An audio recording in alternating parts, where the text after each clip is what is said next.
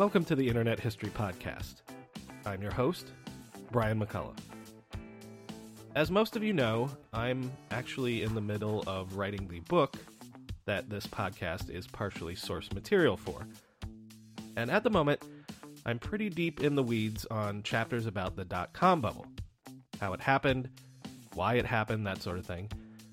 And by necessity, I've been going into a lot of economic background for the bubble and in the course of doing so, the famous chairman of the Federal Reserve, Alan Greenspan, keeps coming up.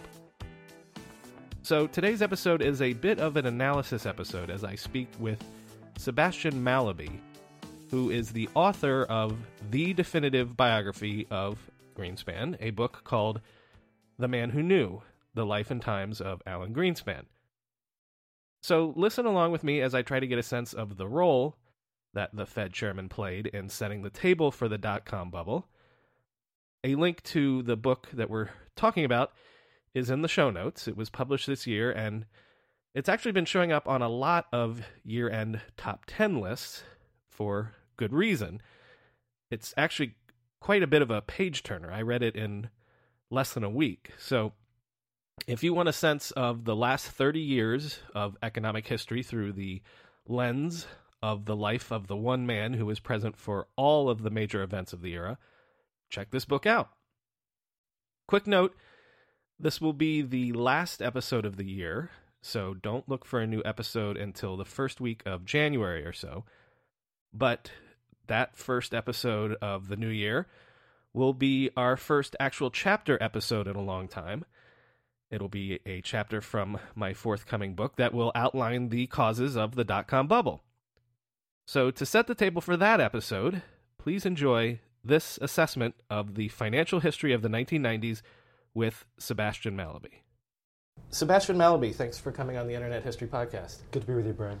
So, um, I'm just going to give your credentials for the audience here. Um, the Paul Volcker uh, Senior Fellow for International Economics on the, uh, the Council on Foreign Relations. You have been on the editorial board of the Washington Post. You wrote for The Economist for many, many years.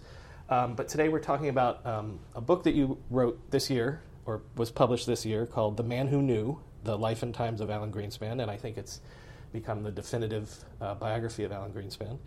Um, so let's start off with just real quickly uh, how did the book project come about? Well, my previous book was a history of hedge fund investing, and that was published in 2010. And so that was the time right after the 2008 crisis when everybody was thinking about how did finance go so wrong? How could the system blow up and cost so much? You know, was it because crazy people had invented it? Was it because of laissez faire ideology? And I wanted to really look deeply at that. And Alan Greenspan was the figure at the center of the making of modern finance. Um, and so, through the vehicle of a biography, I have explained why the crisis came to be and how we should think about the future of finance, too. Um, and you got full cooperation from, from the man himself? Of course, yes. I wouldn't have done it otherwise. And he agreed to speak to, to me. And uh, after 70 hours of recording conversations, I stopped counting. I think for, for me it was research, and for him it was therapy. So you, you got to know him fairly well? Extremely well. Yeah. And also because I spoke to all the people he worked with, the people who worked for him, his former girlfriends. You know, I really spent five years researching this. Mm-hmm what was the impression you formed of the man generally? He was a, a smart man, uh, comfortable in his skin. Yes, um, th- those two things are true. Smart, comfortable in his skin, deeply confident inside himself mm. because he tended to look at data, come to an opinion, which was his opinion based on facts, and really not need to speak to other people about whether he was right or wrong because he had this conviction around his own research that he was right. Mm-hmm. Um, the paradox was he was very shy in big groups, but very charming and confident in a one on one situation. So he was able to have presidents eating out of his hand. He was super persuasive with senators. He, he dated very glamorous women. Um, you know, he was single between the age of 27 and 71 mm. and had a long romantic story. Uh, and yet, when he went to a party or a big, uh, big gathering, everyone said, oh, that guy looks really awkward and shy. So, to set the scene a little bit for the audience, um, can we talk briefly about the role of the Federal Reserve? Um, it has this famous dual mandate in terms of the economy, which is stabilizing prices on the one hand mm-hmm. and trying to have full employment uh, on the other. So bouncing between those two things, but also what role does it have in things like equity markets? Does it have a role to play there? Well, inevitably, if the Fed decides to allow more money in the system, the money finds its way into assets. It could be real estate, it could be equities, uh, it could be the bond market. Mm-hmm. At different times in history, different things suddenly become valuable. But to the extent that the Fed is the decider when it comes to the volume of money in circulation, it is by extension affecting the level of markets. Let's begin with the example of Black Monday in uh, 1987, um, which is a crash uh, that, uh, by percentage terms, in a single day was a greater loss than the crash that led to the to the Great Depression. Um, Greenspan, it, it's his first year as chairman of the Fed. What what is the Fed's response to um, that 1987 crash? Well, as you say, the market fell 23% in one day, and the Fed responded by providing a lot of support to the system, and that was a combination of things. So it put out a statement saying, you know, we're here to backstop the financial system. You know, we won't allow the payment system to collapse, because when that much adjustment happens in equities, what happens is that people who own equities have suddenly lost tons of money, and they may not be able to repay the bank that they were supposed to repay tomorrow. And if the bank doesn't get the money, it won't be able to you know, extend money to somebody else. And you get this chain through the system. And the most vulnerable bit of the whole system was the futures trading markets and the options markets in Chicago. And there, people had lost extraordinary amounts of money uh, because of the way that the markets had adjusted in this freakish fashion. And so people who owed money because they'd made the wrong bet uh, needed to pay the people who had won. Mm. And they didn't have the cash to do that. Mm. And so the whole payment system in Chicago threatened to break down. And the Fed essentially twisted the arms of the banks in New York, forcing them to lend tons of money to the Chicago futures brokers and to the banks in Chicago to prevent there being a kind of freeze up in the payment system in the way that there was briefly after the Lehman Brothers crisis. Mm-hmm. So the main aim in 1987 is, is to keep the entire system functioning, but it also has this knock-on effect of it backstops the stock market because the, the stock market actually recovers in short order. Um, do we have a sense that there's a lesson that Greenspan learns here that he maybe feels that he can apply going forward? Yes, that's right. I mean, he believed that he had successfully backstopped the system, and therefore, if there were future bubbles, um, and the Nasdaq would be a good example in the late 90s, then you know it wouldn't be the end of the world because the Fed could come in and repeat the exercise of 1987, where it stabilized things. And that's a lesson that Wall Street also learns at the same time that the Fed is there in case things get too crazy.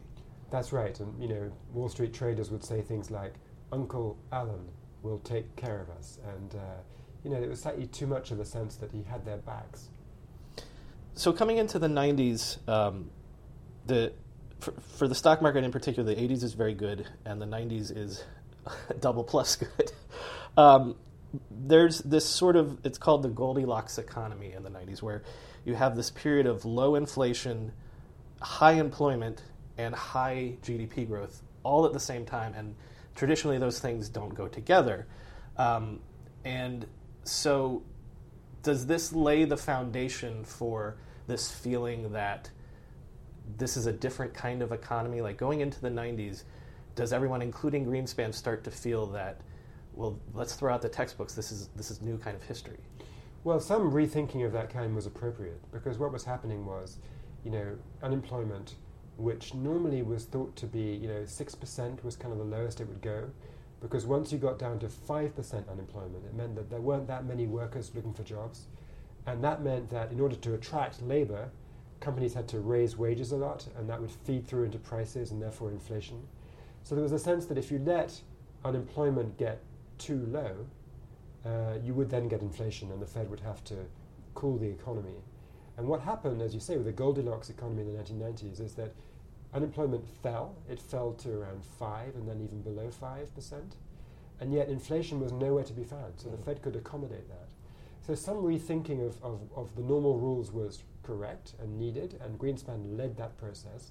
And what he particularly understood is that technological change um, was driving this Goldilocks mixture. That because um, you know technology was making it cheaper to produce things, uh, you could have very low uh, unemployment Mm-hmm. and yet not see inflation because the technological productivity boost was keeping down prices. So, right, this idea that productivity is sort of the missing ingredient that is that is creating this great economy, and uh, uh, obviously at the same time is when the internet is, is going mainstream, the computers are coming into every office and every home. Um, so, the that seems to be a logical explanation. You know, the the, the uh, the famous example is you know the pro- proliferation of automatic teller machines. So you would have to you could maybe have less bank tellers. The bank could make more money. But is it? It doesn't show up in the numbers right away, correct? Yeah, there was this paradox um, in the mid 90s, around 95, 96, when um, you couldn't see in the official data that productivity was increasing particularly fast. In some sections, like in the service economy, it was actually going down. Well, that's the thing.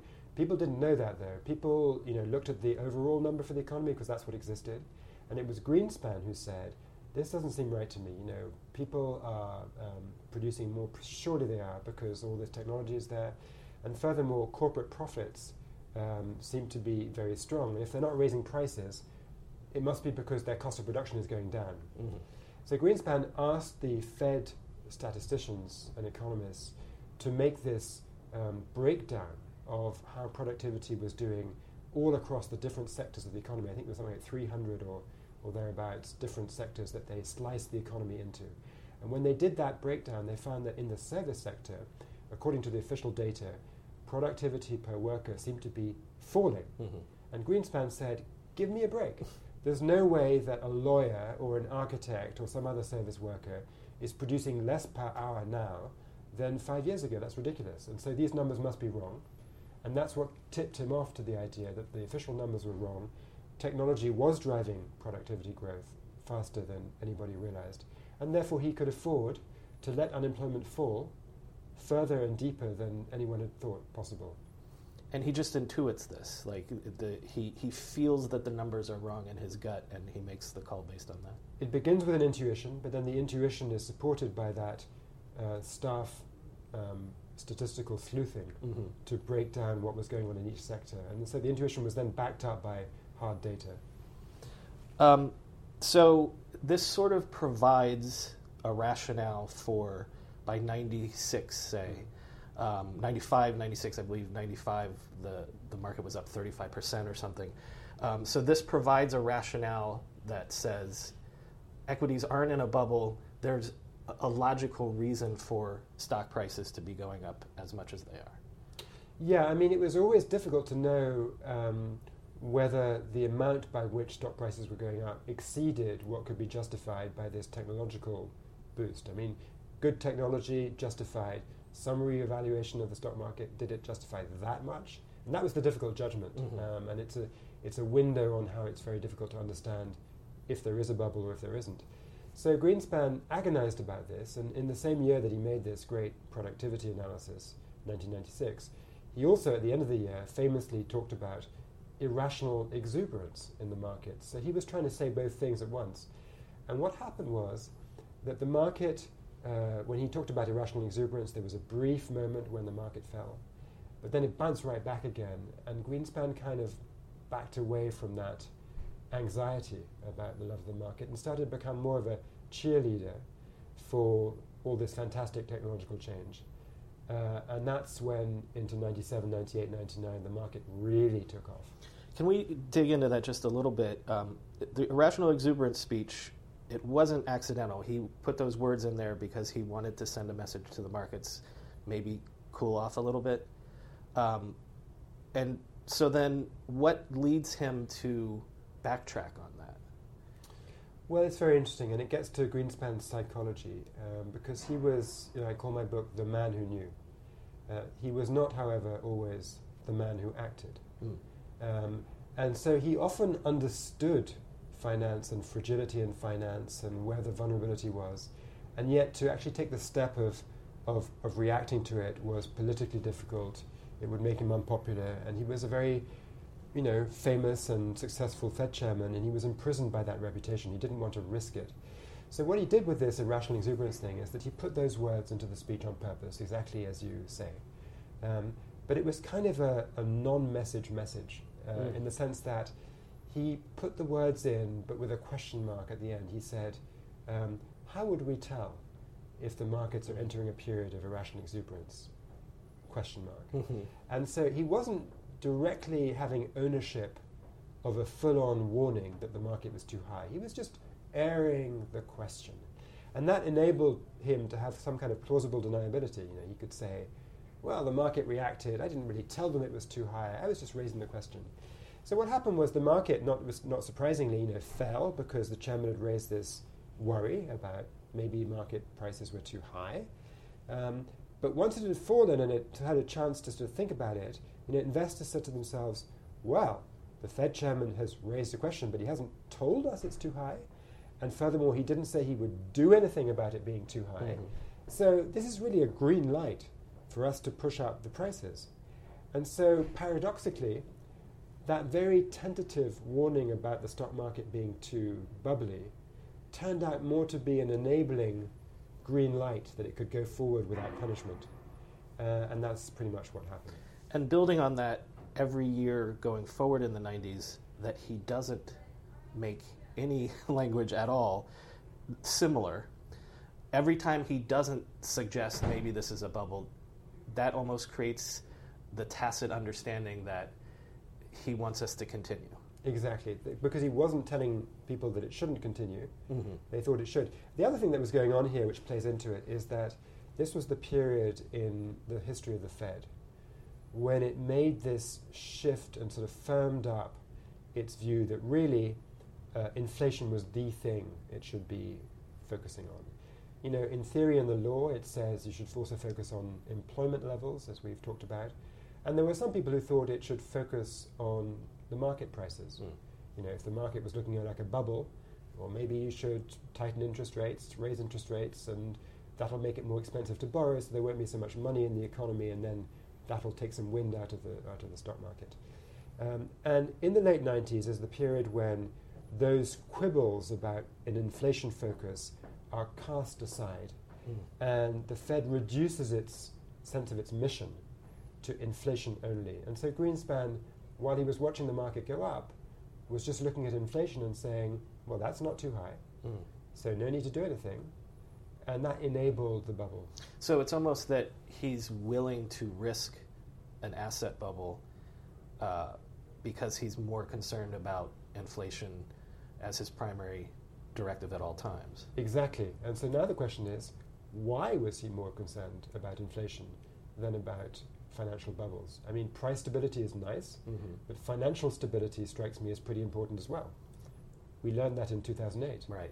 Uh, and the answer to why uh, he decided that price stability was so much more important than financial stability, I think, uh, is that price stability was easier. Mm. Greenspan was a very adept politician. If he defined his mission in terms of something like price stability, which he could deliver, he would be a hero. He would announce a target, he would deliver the target, he would look smart, and there would be Alan Greenspan t shirts. Mm. By contrast, if he had tried to fight bubbles, which was something that he had advocated himself before he became Fed chairman, um, it would have been tough, and he might have made it, the call wrong. He might have been too early, as he was, in fact, in 1996 when he said irrational exuberance. It was way early to call a bubble. Uh, and, you know, he preferred to do the thing that was easier rather than the thing that was hard. So, in the in the 21 months after the irrational exuberance speech, the Fed only raises interest rates one time. So this is 97, 98, the height of the beginning of what we call the, the dot com era. Um, and so this creates a, an environment for these frothy stocks to start to go public and, and, and it enables them to come to, the, come to market because the market is so frothy? Yeah, I mean, I think it's fair to say that the tech bubble in the 90s was also driven not just by plentiful money and by monetary policy, it was also driven by a kind of cultural euphoria about uh, the internet and that whole buzz around Silicon Valley that, that there was a sort of extraordinary, um, you know, I don't know, mania. I mean, you know, and, and, and history teaches us that, that these manias come and go. It could be tulips, famously uh, in Holland in the 17th century, um, and it can be at other times some commodity. And you know, in, in the 1990s, it was this mania for tech. Um, so you can't blame Alan Greenspan for that. But what you can say is that these bubbles can be constrained if it's tough to borrow money, because money borrowing is the is the is sort of the fuel of any kind of bubble. You know, you need to borrow money if you're going to buy this extra stocks uh, for your portfolio. You need to borrow money if you're going to um, set up another internet company. Uh, and, and, and, you know, Greenspan just made borrowing too cheap, and that exacerbated the problem. So I've said on the show before, people don't remember this now, but 97, 98, 99, it wasn't all up. There were some serious bumps in the way. There's the 97 uh, so called Asia flu. Um, Russia defaults on its debt. There's a long term capital management issue. And in, in these crises, Greenspan does cut rates, sometimes quite aggressively, um, because the market is falling. And then every time he cuts these rates, in retrospect now, it looks like he saved the market and the market goes back up. Precisely. And the, you know, the best example of this is in the summer and fall of 1998, when first of all Russia defaulted and caused a big shock to the global financial system. And then on top of that, in the backwash, this big hedge fund, long-term capital manage- management, um, you know, uh, blew up. And long-term capital management owned su- such a big portfolio of complicated derivatives trades that there were certain aspects of the credit markets which were freezing up and would, would really dysfunction if it had to, you know, if it went completely bankrupt and therefore had to sell all its positions in one day, it would have caused a total freeze up in some markets. And so that was a truly scary moment. And the Fed responded both by brokering a deal where banks put money into long term capital management so that there wasn't a fire sale of its assets. But secondly, also, the Fed cut interest rates three times uh, in the space of about uh, two months uh, in order to cushion the system against the backwash from this big shock. And I think that you know one cut was certainly fair, two was debatable, three was too many, and then what was completely indefensible was not to take those cuts away again mm. uh, once the market stabilized. Because what this proves out is the market's already believing that uh, if anything happens, Uncle Alan will come in and save us. So that in that 1998 period, it almost causes the euphoria of 1999 because everyone feels like all bets are off. We're going to be safe. We can do whatever we want, and, and Alan wants us to do this. Yeah, exactly. And um, so there was a sense that your downside risk, if you were an investor or a trader, your downside risk was protected by Uncle Alan, uh, but he wasn't going to get in the way of the upside. If, if the market was taking off, he wouldn't stop that.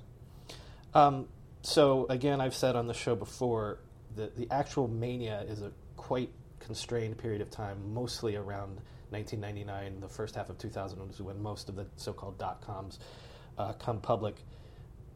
But it's in 1999 that he does start raising rates again.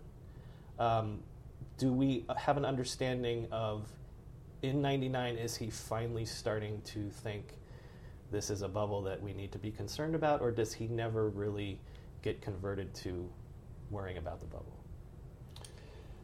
I think he understood that um, some of these valuations in tech were going uh, to the extreme, but he he he decided that that was not going to be his focus. That because of the 1987 precedent that we spoke about, you could clean up after the bubble burst if it did burst, um, and he decided that trying to get in the way of this locomotive of the tech market would be like standing in the way of a locomotive. You'd just get flattened.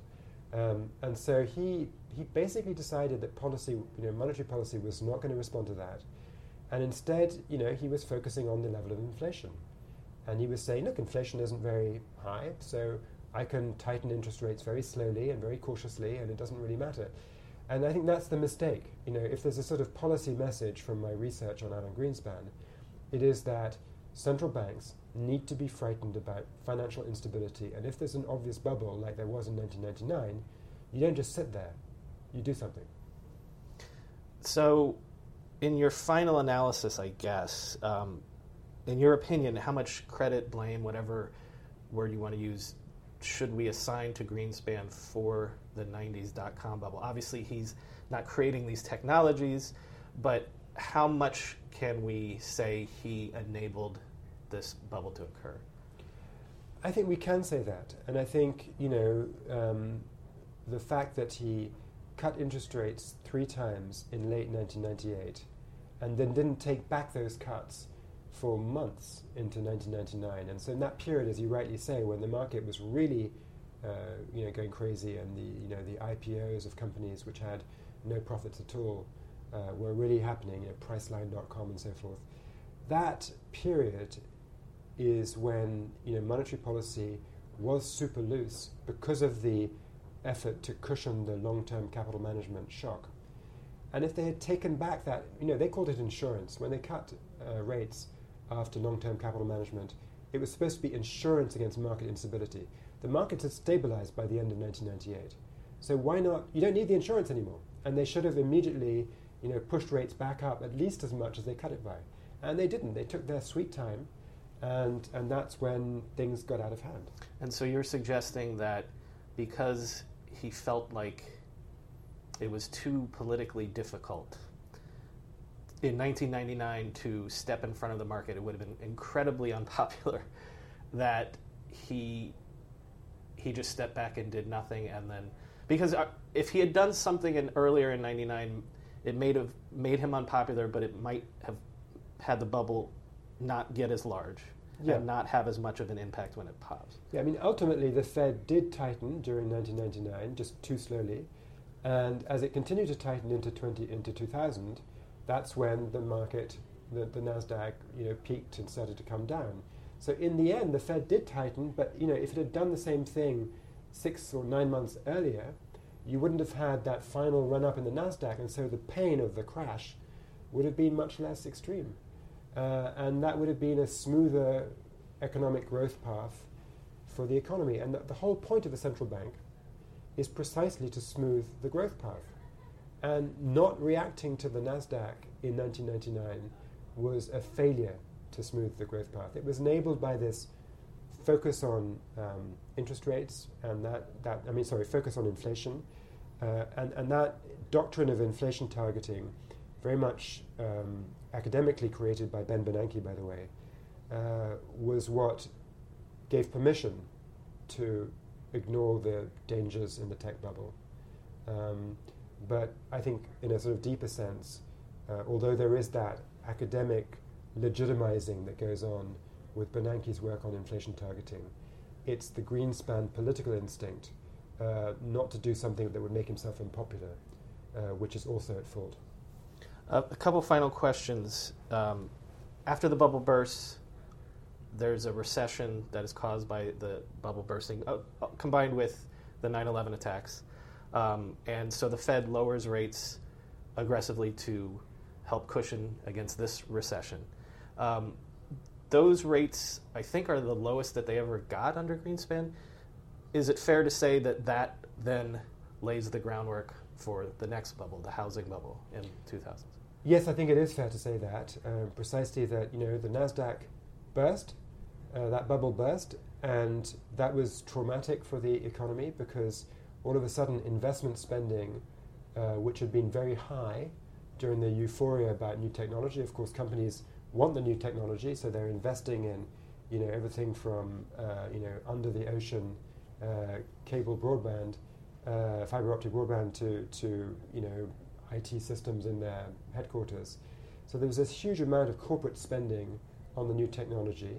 Uh, in 1999 and thereabouts, which was fueling growth because that spending translates directly into demand for goods and services. Um, and and when, you, when, when, the, when the bubble crashed, um, all of that corporate spending sort of dried up.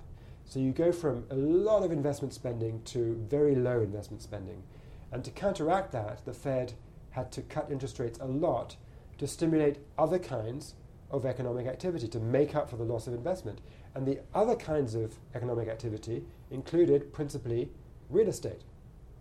And so the Fed, having pricked and deflated belatedly the tech bubble, had to inflate the real estate bubble. So I do think that one thing led to another, which is another reason why, you know, um, Ben Bernanke wrote a very uh, nice and thoughtful uh, long comment about my book, um, which he published on his blog at Brookings. But you know, he doesn't agree with some of my conclusions, which are, after all, critical of what he did. And you know, he would say the economy was fine after the Nasdaq. You know, we cleaned up, we cut interest rates, and everything was fine. And it's true that there wasn't a deep recession after the Nasdaq burst. So some people think it was fine. My view is it was only fine because the Fed cut interest rates to 1% and held them there and then did forward guidance persuading the markets that even the long term bond rate wouldn't go up. And with all that stimulus, you got another bubble. So it wasn't fine. How much do these two bubbles that seem obvious in retrospect, obviously we have to caveat that maybe not obvious at the time, how much does that, do you feel that will affect Greenspan's legacy? What, how, how will history think of him? you know, I mean, Greenspan went from the hero of the Great Moderation and this period of, you know, Goldilocks economy we discussed. He went from hero to zero after 2008. And the reappraisal of his reputation was more dramatic than anybody else in American public life that I can think of. I mean, it was extraordinary. Uh, and so his legacy has been tarnished by the double bubble, the NASDAQ plus the subprime, and particularly the subprime. Uh, and I think, you know, that's sort of obvious and appropriate. You cannot be the most powerful economist in the world and then not have responsibility when the market collapses in 2008 and the world economy has its worst convulsion since the 30s. Now, that said, what I think is interesting is you know, what was the nature of the mistake? Was it a mistake about regulation, which some people say that they should have regulated subprime more? Uh, or was it a mistake of interest rates, where if there'd been less loose borrowing, less money chasing all this real estate, the prices wouldn't have gone up so much? And uh, this is another place where I disagree a bit with the central bank conventional wisdom embodied by both Bernanke and Greenspan. You know, Bernanke would say it's all about regulation. I believe that regulation in politicized Washington is very hard to make stick, and therefore that you have to use interest rates sometimes to fight excessive euphoria in markets. Uh, and so I, I, think Greenspan did make a big mistake in the end of his tenure, should have had a reputational correction. It probably was too much of a correction, because after all, he'd been a very successful Fed chairman for a long time. Um, but that the interesting thing is that the nature of the critique of his mistake, I think, is wrong. Uh, you know, we should critique him for interest rate policy, not just for regulatory policy. Uh, one final sort of side question. Uh, how much did Greenspan himself use technology? Did he use computers? Did he use email? Yeah. Um, he was more computer friendly, certainly by a long shot, than his predecessor, Paul Volcker. You know, Paul Volcker, if the staff presented him uh, with a printout, uh, you know, from a computer, he would say, "I don't want to print out," you know. Uh, Greenspan was kind of the opposite on that because, in fact, he had had, he was, you know, very early in having owning a mainframe IBM in the 60s. And he ran a consulting operation, an economic forecasting operation in New York. And uh, he invested in, in technology early on and he used it um, to help his forecasts. And he used it also, by the way, to crunch opinion poll data for Richard Nixon in the 67 68 campaign. And provide Nixon with a better understanding of uh, opinion around the country. So Greenspan was totally happy to use computers. He had screens on his desk. When I used to go visit him, when I was doing my research, there would be some trading screens as well as a mm. normal computer. Um, does he write his own emails? No. When I get an email mm. from him, his assistant has written it. Um, but I mean, he is 90 years old. Mm-hmm. Well, uh, again, the book is The Man Who Knew, The Life and Times of Alan Greenspan, and if basically you want an amazing primer on, you know, the last three decades or so of global economic policy, you, you can't do better than this book.